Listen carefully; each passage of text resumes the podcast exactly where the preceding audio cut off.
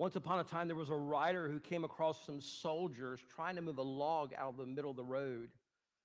And this this soldier was on, this rider rather was on horseback as he came across these soldiers moving this large, massive piece of wood, trying to, not being very successful. And off to the side was a corporal who was just standing there watching these men struggle trying to move this wood. And the rider couldn't understand why this corporal was just standing there. And so he finally asked the corporal, why aren't you helping these men move this, this tree out of the road? And this was the corporal's response. He said, I am the corporal. I give the orders. So the rider didn't say anything, got off his horse, and proceeded to help these men move this massive tree from the middle of the road. He helped them accomplish their task. Then he got back on his horse and rode off.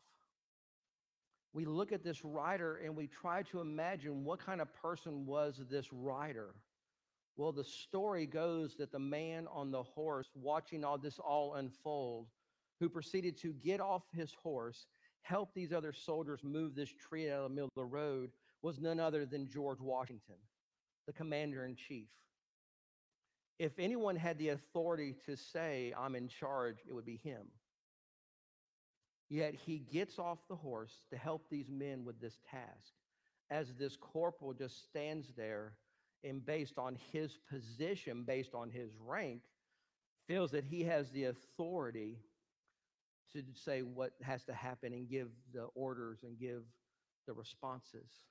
We read these kind of stories, we see this, and we see in George Washington an act of humility, and we admire him for that. We admire him for the fact that he was willing to not say, do you know who I am?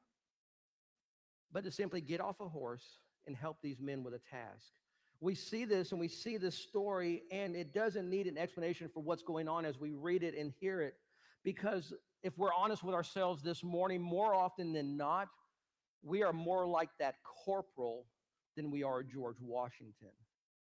We'd rather give the orders and tell somebody else how to do it instead of getting off the proverbial horse and helping where help is needed. We see these stories all around us, and we see this focus. We want to be helpful. We want to be humble. We want to think of others more important than ourselves. But too many times, because of the society we live in, the world that's around us, the world says, watch out for yourself. The world says, don't worry about the other person. Make sure you're okay. Yet all through Scripture, we see humility painted in the portrait of who Jesus Christ was. Of anybody who was the example of humility, it is Jesus himself. And as we gather this morning, we want to remember that that is the picture before us. We think about coming out of the ashes. What does it mean to be humble? What does it mean to put others first? Because here is our Savior, the King of Kings and Lord of Lords, who humbles himself to the point of death and conquering death so that you and I can experience abundant life. We have a great Savior who showed us these things. So when we think about humbling ourselves this morning, I want to just remind you of a couple of things, and they're going to be on your outline this morning. The first thing I want you to remember is that Jesus set the example. We want to know what humility looks like. We want to know what it means to be humble. We have the example set before us. Yes, we read a story about George Washington, and we admire his humility. But the reality is the greatest example of somebody humbling themselves is our Lord and Savior, Jesus Christ. This morning, I want to encourage you to take your copy of God's Word, turn to Philippians chapter two. Philippians chapter two. And I want you to see what Paul said about the humility of our Lord and Savior.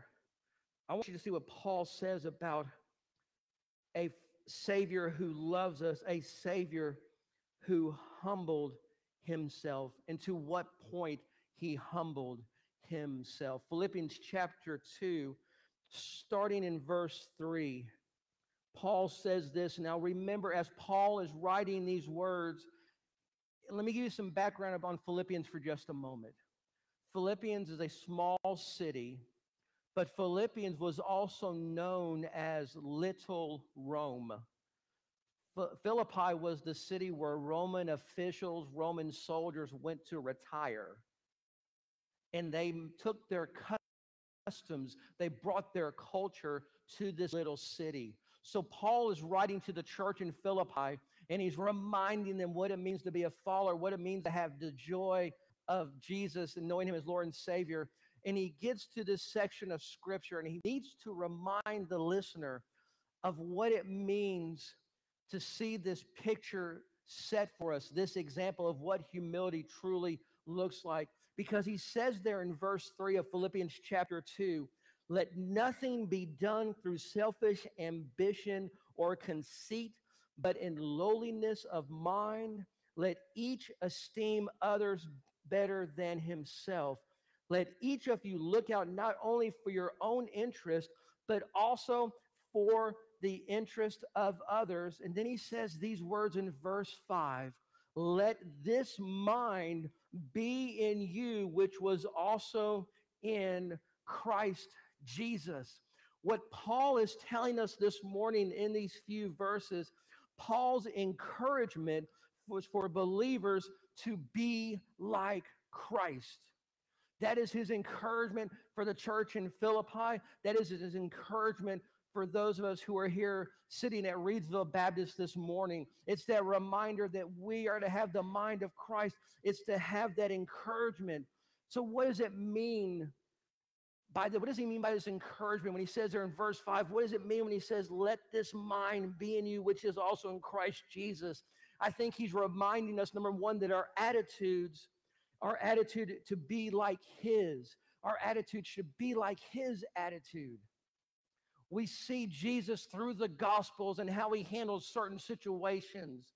Were there times that Jesus got angry? Yes. Were there times Jesus got upset? Yes. But more often than not, Jesus showed love, he showed grace, he showed mercy, and showed compassion. So what Paul is reminding the church in Philippi, what Paul is reminding us this morning, is that we should have the same attitude that Jesus had. But not only do we have the same attitude, but our actions are to mirror his. So we have an attitude that's like Christ. We have an action that mirrors his. Now, you just wrote down those two statements, and I know what you're thinking this morning. For just a second, I can almost read your mind. And here some of you are thinking this morning. You're thinking this. Yeah, that's easier said than done. You're talking about the very Son of God. It's okay. It's easy for him to have those actions. It's easy for him to have that attitude. He is the Son of God. He's not going to act different. But notice what Paul continues to say in this passage of Scripture this morning. He's already started off reminding us that we don't do anything out of selfish ambition, out of conceit, but out of the lowliness of concern for those around us. But then he continues. Go back to verse five and then follow along through verse eight. And look what Paul continues to say. He says, let this mind be in you, which is also in Christ Jesus. Verse six, who being in the form of God did not consider it robbery to be equal with God. Verse seven, but made himself of no reputation, taking the form of a bondservant, and coming in the likeness of men, and being found in appearance as a man, he humbled himself and became obedient to the point of death, even the death of the cross. Notice this. Jesus, the Son of God, literally steps out of glory. He takes on He takes off what would be that glory and sets it to the side, reminding us that he's coming back for it. But he takes off that glory of being God, comes in the form of man in flesh. But notice how he comes, notice how he came. He doesn't come, and I shared this in our Sunday school class this morning. Jesus did not show up on this earth with a big sign flashing over his head saying, I am the Son of God. Scripture says that he humbled himself. Notice the wording here in verse seven. He made himself of no reputation, which means he was just like everyone else. He didn't stand out in a crowd. There was nothing about his appearance that drew others to him. But Scripture also says here that he took on the form, it says, of a bond servant, coming in the likeness of men. This attitude, this action that you and I are supposed to mirror, this attitude we're supposed to have is, is looking at this picture of our Savior coming in the form of a man, humbling himself. Notice this.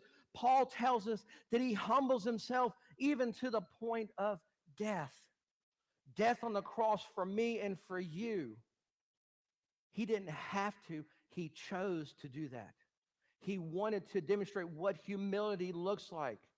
Again, nowhere does he walk on this earth with this idea that, do you know who I am? He didn't walk around with an attitude that he, he was better than everybody else. He didn't walk around thinking, and literally he was the man, but didn't act like he was the man.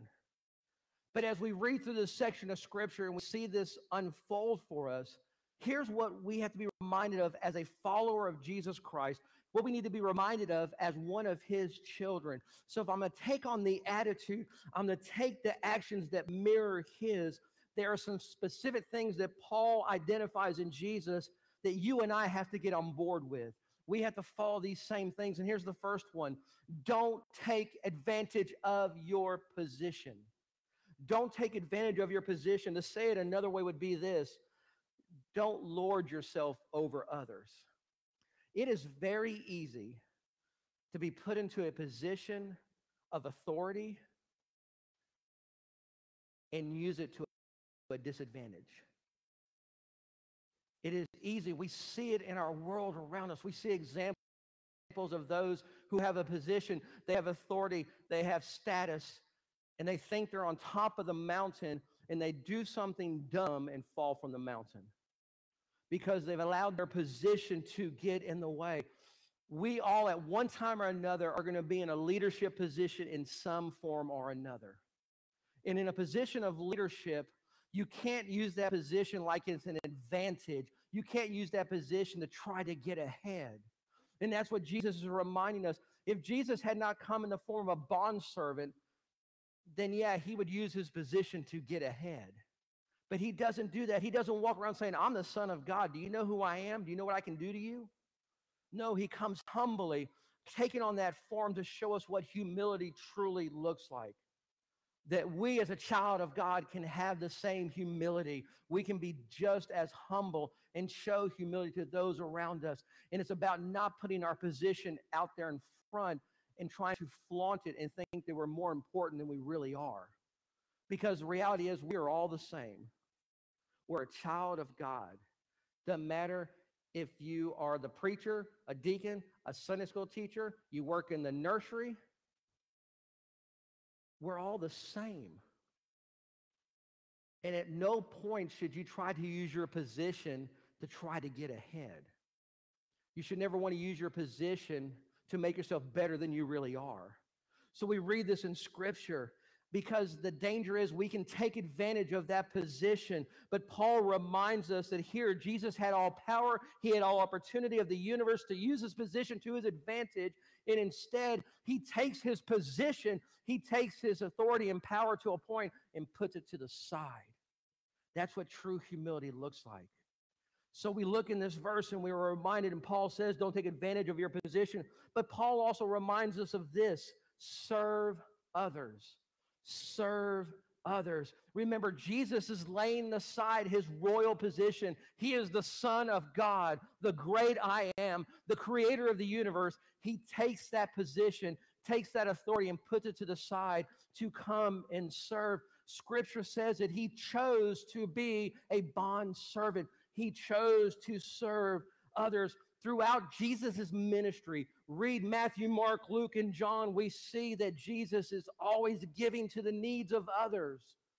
Nowhere in Scripture can I find where our Lord and Savior says, what about me? Who's going to help me? Who's going to do something something for me today. We don't read that anywhere in the Gospels. Throughout the Scripture, Jesus is looking to help others. Jesus is looking to serve others. And we're going to talk about what that serving looks like a little bit later this morning. So we don't put our position above others. We serve others. But this is the other idea. And this is hard when we're showing humility. Be willing to give your life away. Give your life away. For Jesus, the ultimate act of humility was him dying on the cross for our sins. Listen, we know these scriptures. We know what took place. But let me ask you a question this morning. What are you holding on to tightly to? Are you holding on too tightly to your position, your authority, what you have or what you think you have, and not willing to let go of it so you can serve a risen Savior? Think about the hymn, we sing it, I serve a risen Savior who's in the world today. We sing that verse, but in our mind, some of us tend to think, well, I like it, but who's going to serve me? And nowhere in Scripture are we called to look out for ourselves, we're to look out for those around us. So what are we holding too tightly of? What do we need to let go of? What do we need to be giving up so we can serve others? What do we need to be giving up to remove that position of authority we think we have? What do we need to give away that's holding us back from completely following him? Because here's what I've learned the past few weeks in studying about humility, what it means to be humble. And this is a statement, I put it in your outline. Humility isn't as much a destination to be reached. It is an attitude to be embraced. Because church, listen to me very carefully. If you think humility is a point to get to, you're never going to get there. Because it's not about getting to a certain point. It's about having an attitude of humility. It's about having an attitude that puts others first. It's having an attitude to serve others. It's an attitude to love others more, more than yourself. Because that's what Scripture says here in Philippians when he talks about in the latter part of verse three. But in lowliness of mind, let each esteem others better than themselves. Verse four, let each of you look out not only for your own interest, but also for the interest of others. It's about an attitude. It's about a posture. It's about an action. It's about a way of living for God. So we know Jesus set the example. But here's another thought I want to give you this morning, that humility is kind of a big deal. Humility is kind of a big deal. Now, I know what you're thinking. We're supposed to be humble, not walk around like we're humble. Think about the world we live in right now. Most of you know that I'm a sports junkie. I like sports. I don't care what it is. I'm going to watch it. But how many of us have watched a football game, watched a basketball game or a baseball game where the athlete does this great play, this great shot, and then makes it all about them? We've seen it before. I've seen it in basketball where somebody drains a three and they start running down court, lifting up their jersey, look at me. We see it with athletes when they score a touchdown. You know, I like the day when they scored a touchdown, put the football down, and went back to the sideline. Now we make a big show. There's no humility in that. But then we think about, I think about Muhammad Ali when he stands in the ring and says, I am the greatest. That's not a lot of humility when you make that kind of statement. But he says, I am the greatest, before I even knew I was. And he says it after a victory. We read these and we we we we laugh about it for, for a second, but putting all joking aside, humility is kind of a big deal, because when you and I have evidence of Jesus Christ in our life, and we look at the life of Christ, we look at individuals in the life of Scripture, we see Scripture encouraging humility and giving warnings about the destructiveness of pride. Pride gets in the way. Now, listen, I don't have time this morning to give you an exhausted list of what it looks like when pride gets in the way, but I can give you a few little things to kind of look at this morning as we think about that.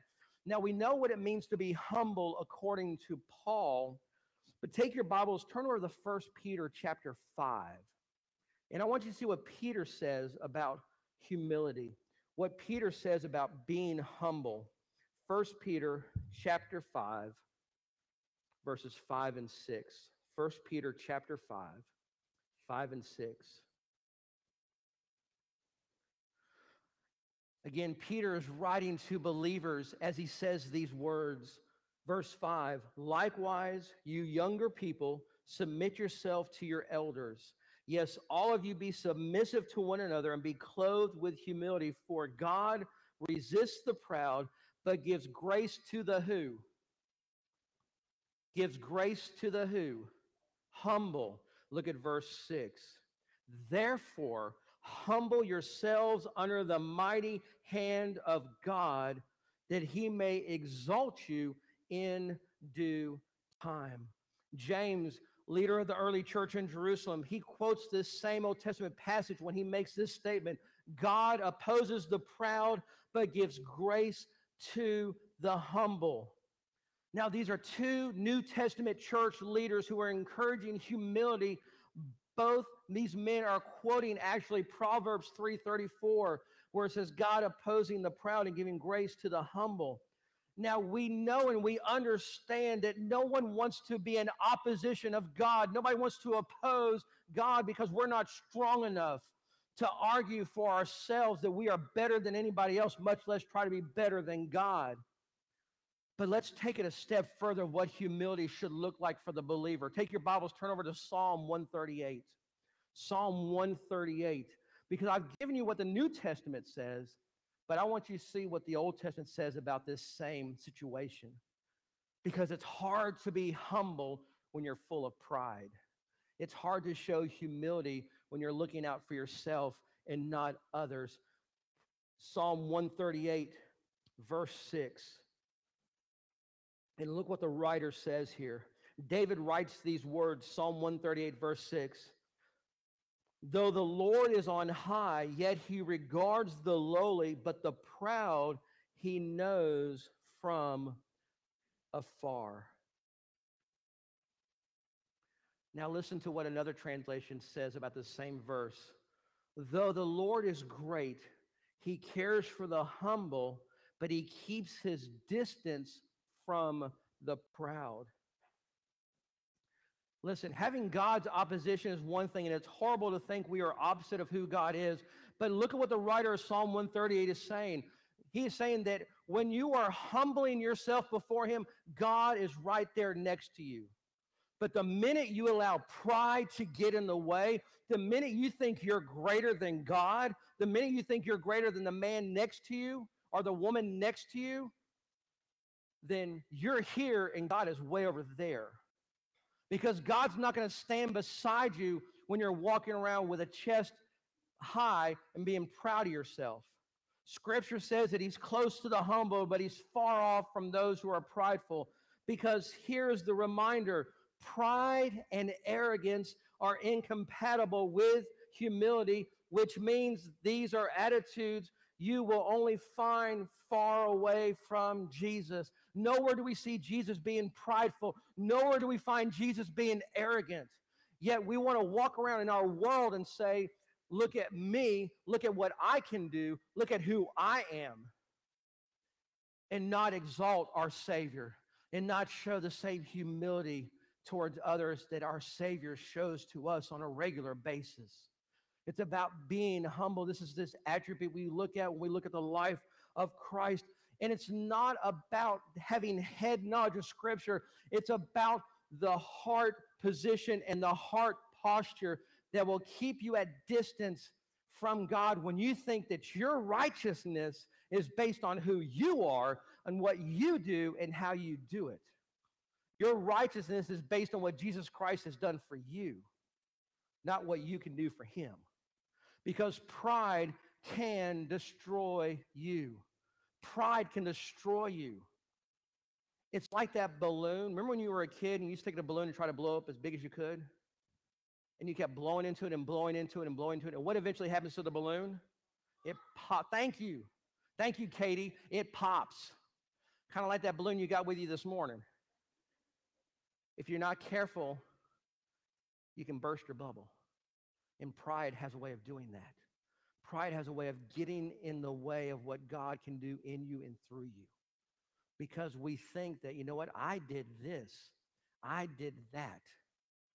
And nowhere are we saying, God, let me do this. God, let me do that. We've taken God and moved him so far out of the equation that we don't have a concept of what humility looks like, what true humility looks like, because we try to make it about ourselves. As we're looking through this series, we're looking at these attributes of who Christ was. He came in the form of a bond servant. So what does that look like this morning? What does it look like to come in form? We know what Paul said, that he took off that authority. He took off the position of being in heaven and came down to be with us. But ultimately, what does humility really look like? What does it mean to be humble? One more spot, of, one more passage of scripture I want you to look at this morning, and it's found in John's Gospel, chapter thirteen. John chapter thirteen, I want you to see this morning of how John describes the humility and the love that Jesus had for us. John chapter thirteen, starting in verse one. Now, before the feast of Passover, when Jesus knew that his hour had was come, that he should depart from this world to the Father, having loved his own who were in the world, he loved them to the end. Think about that for a second before we go on. Scripture says that Jesus loved his disciples to the end. He didn't stop loving them at this point. He loved them through dying on the cross. He loved them in rising from the dead. He loved them as he ascended into heaven forty days later. He loved them to the end. Verse two, and supper being ended, the devil had already put into the heart of Judas Iscariot, Simon's son, to betray him. Jesus, knowing that the Father had given all things into his hand, and that he had come from God and was going to God, rose from supper, lay aside his outer garment, took a towel and girded himself. After that, he poured water into a basin and began to wash the disciples' feet and wipe them with the towel which he had was girded with. Then he came to Simon Peter, and Peter said to him, Lord, are you washing my feet? Jesus answered and said to him, what I am doing you do not understand now, but you will know after this. And Peter said to him, you shall never wash my feet. Jesus answered him, if I do not wash you, you have no part with me. Simon Peter said to him, Lord, not my feet only, but then my hands and my head. Jesus said to him, he who is bathed needs only to wash his feet, but is completely clean. You are clean, but not all of you. For he knew who would betray him. Therefore he said, you are not all clean.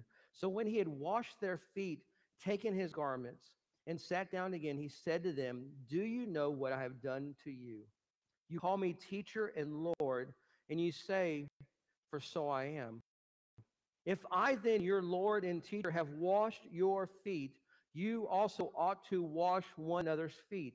For I have given you an example that you should do as I have done to you.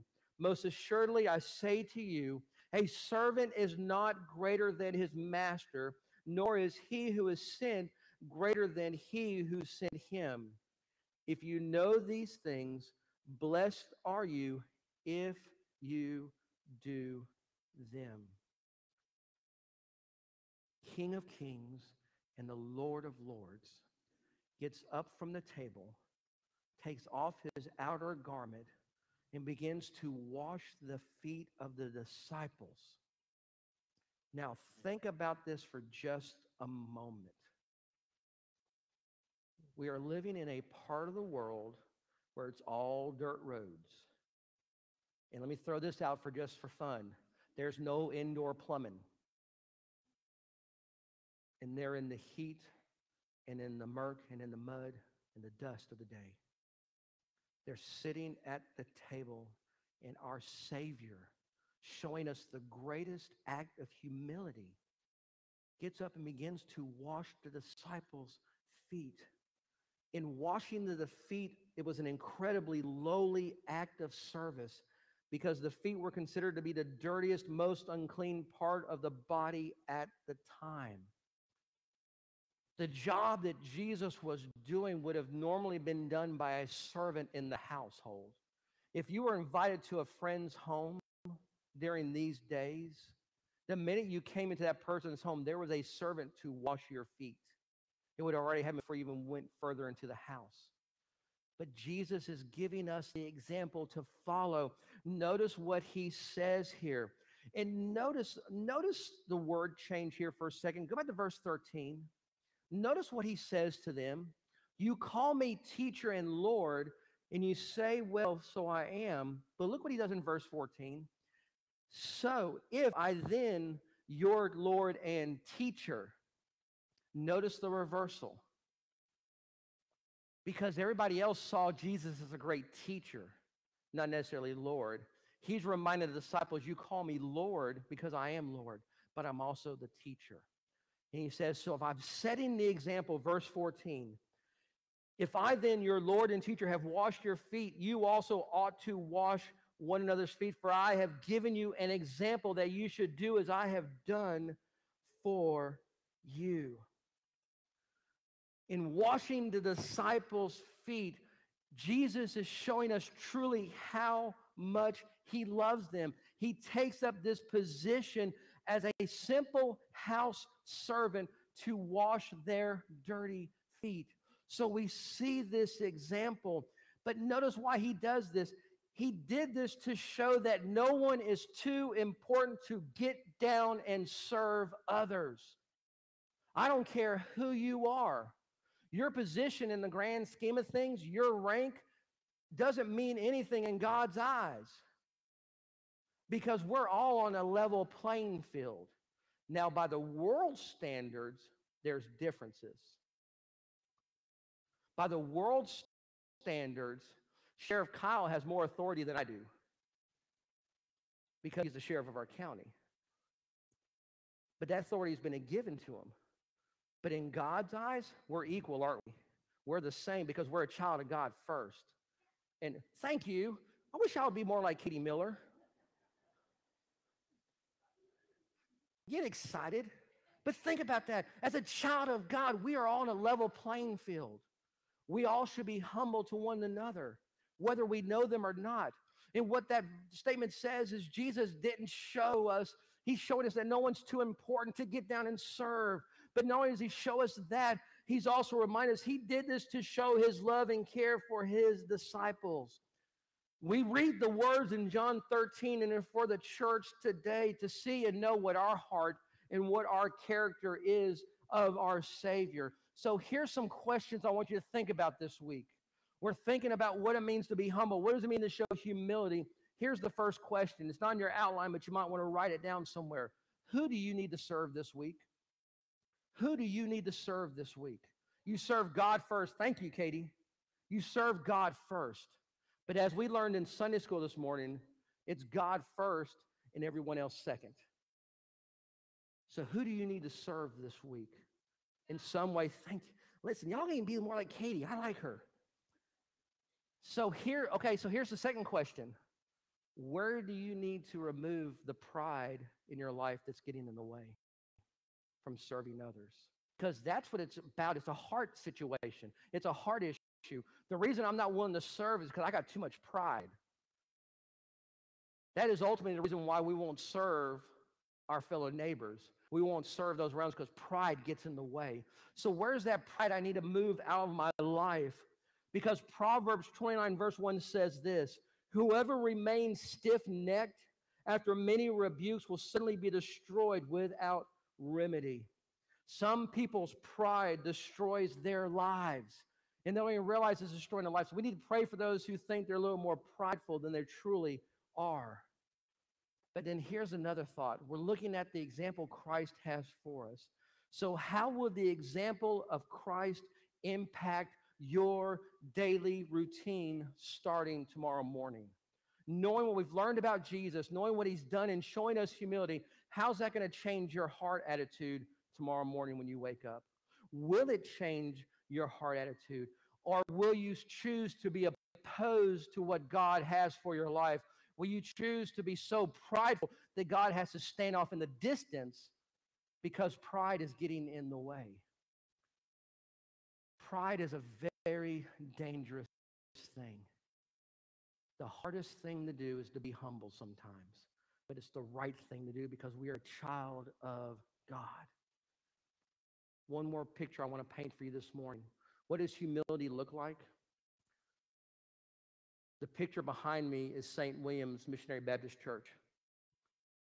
I shared with you last weekend, some of our church family helped with Second Harvest at their church. Four churches, Saint William's, Reedsville United Methodist, Reedsville Baptist, and who? Springfield, thank you. That's Springfield, I'm sorry, not Saint William's. Springfield, sorry. And I got it in my notes, so I'm not looking at my pages, so I gave up a long time ago. Anyway, Springfield's hosting four churches. You know what didn't happen? At no point did I show up and say, do you know who I am? I'm the pastor of Reedsville Baptist Church, and I'm in charge. That didn't happen. The pastor from Springfield didn't show up and say, I'm Doctor Will White, I'm in charge. Brother Mark from the Methodist Church didn't show up and say, I'm Mark Foster, you know who I am? What you saw is the body of Christ coming together in humility and humbling themselves and serving others. Let me show you what that humility looked like. Serving people who may not act like me, talk like me, do what I would normally do. Over the course of two days, I'm going to show some numbers to you on the screen. three hundred twenty-seven, seven hundred sixty-nine, one hundred three. That first number is the number of households that were served. three hundred twenty-seven homes were served. That number seven hundred sixty-eight is the number of individuals who received food. That third number, one hundred three, is the number of households that had children. Why do I show this to you this morning? Because this is the example that Christ has given to us to be humble. It wasn't about I, us, or we. It was about simply being the hands and feet of Jesus and humbling ourselves. Remember what I t- told you a little while ago. Humility isn't as much a destination to be reached. It is an attitude to be embraced. It would have been real easy to say, well, look at us. We served this week. That is not humility. That is pride. Humility is standing in the back. Humility is showing up and saying, where do you need me? Not about status, not about position, not even about any bit of authority. The picture has been painted for us. What does it mean to be humble? It means to t- put aside the things we think that make us important, who we are, and putting them to the side and allowing Jesus to come into our lives, to use us, to work in us and through us. The only way this happens, the only way that we can follow the example that's been given to us this morning, the only way we can reflect and mirror his attitude and his actions is by having a relationship with the Savior. If you don't know Jesus Christ as Lord and Savior this morning, you have no way of being humble.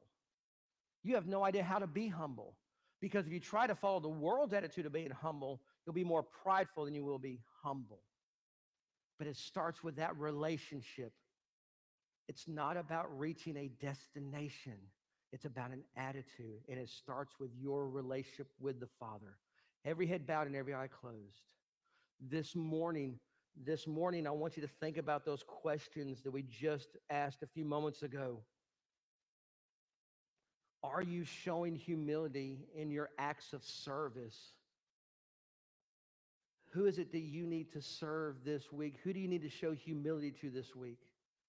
Who do you need to sh- go to and remove that coat of pride that you wear because you think you're better than that person? Humility starts with taking self out of the equation. If we go back to what Paul said, Paul said humility starts with us putting on the mind of Christ. And the only way you can put on the mind of Christ is by knowing Jesus Christ as your Lord and Savior. It starts with a relationship. Because if you have a relationship with the Father and you're growing in your walk with Him, you're going to have an attitude of humility. But if you're prideful, as Proverbs reminded us, and as Psalms reminds us, if you're prideful, then you are at opposition to where the Father is. He doesn't stand next to the prideful. He stands next to the humble. Where in your life do you need to remove that coat of pride and put on humility? In just a few moments, we're going to stand in a time of response. Miss Dolores is going to play a very familiar hymn, "Wherever He Leads, I'll Go." That's what true humility looks like. It's when the Father leads us to where we need to go, and it's trusting Him and removing the pride that holds us back. So after I pray, she's going to simply just start playing. If you need to come to the altar this morning and pray, I would encourage you to do that. If you need to come and speak to me, you do that as well. You may just need to stand where you are right now and just pray that the Father would remove any sense of pride you may be holding on to, so you can act humbly, so you can show love, so you can show grace, so you can show mercy to others. Father, as we move into this time of response, my prayer is simply this, that you would move in just a mighty way. That, Father, you would remove any barriers of pride that we have as individuals, Father, that we may have as a church. Father, that we would not be a church that is prideful, but, Father, we would be a church and a body of Christ that is truly humble and puts you first in all things. This morning, we have seen the example in Scripture. Father, may we take it to heart. But I am reminded also this morning, there may be someone here who doesn't know you as Lord and Savior. And Father, until they know you as Savior and Lord, they have no concept what, what true humility looks like. So, Father, work during this time of invitation, of response. Father, my prayer is simply this, that your will would be done. And we're going to give you the glory in all things. We pray this in your Son's name. Amen. Let's all stand.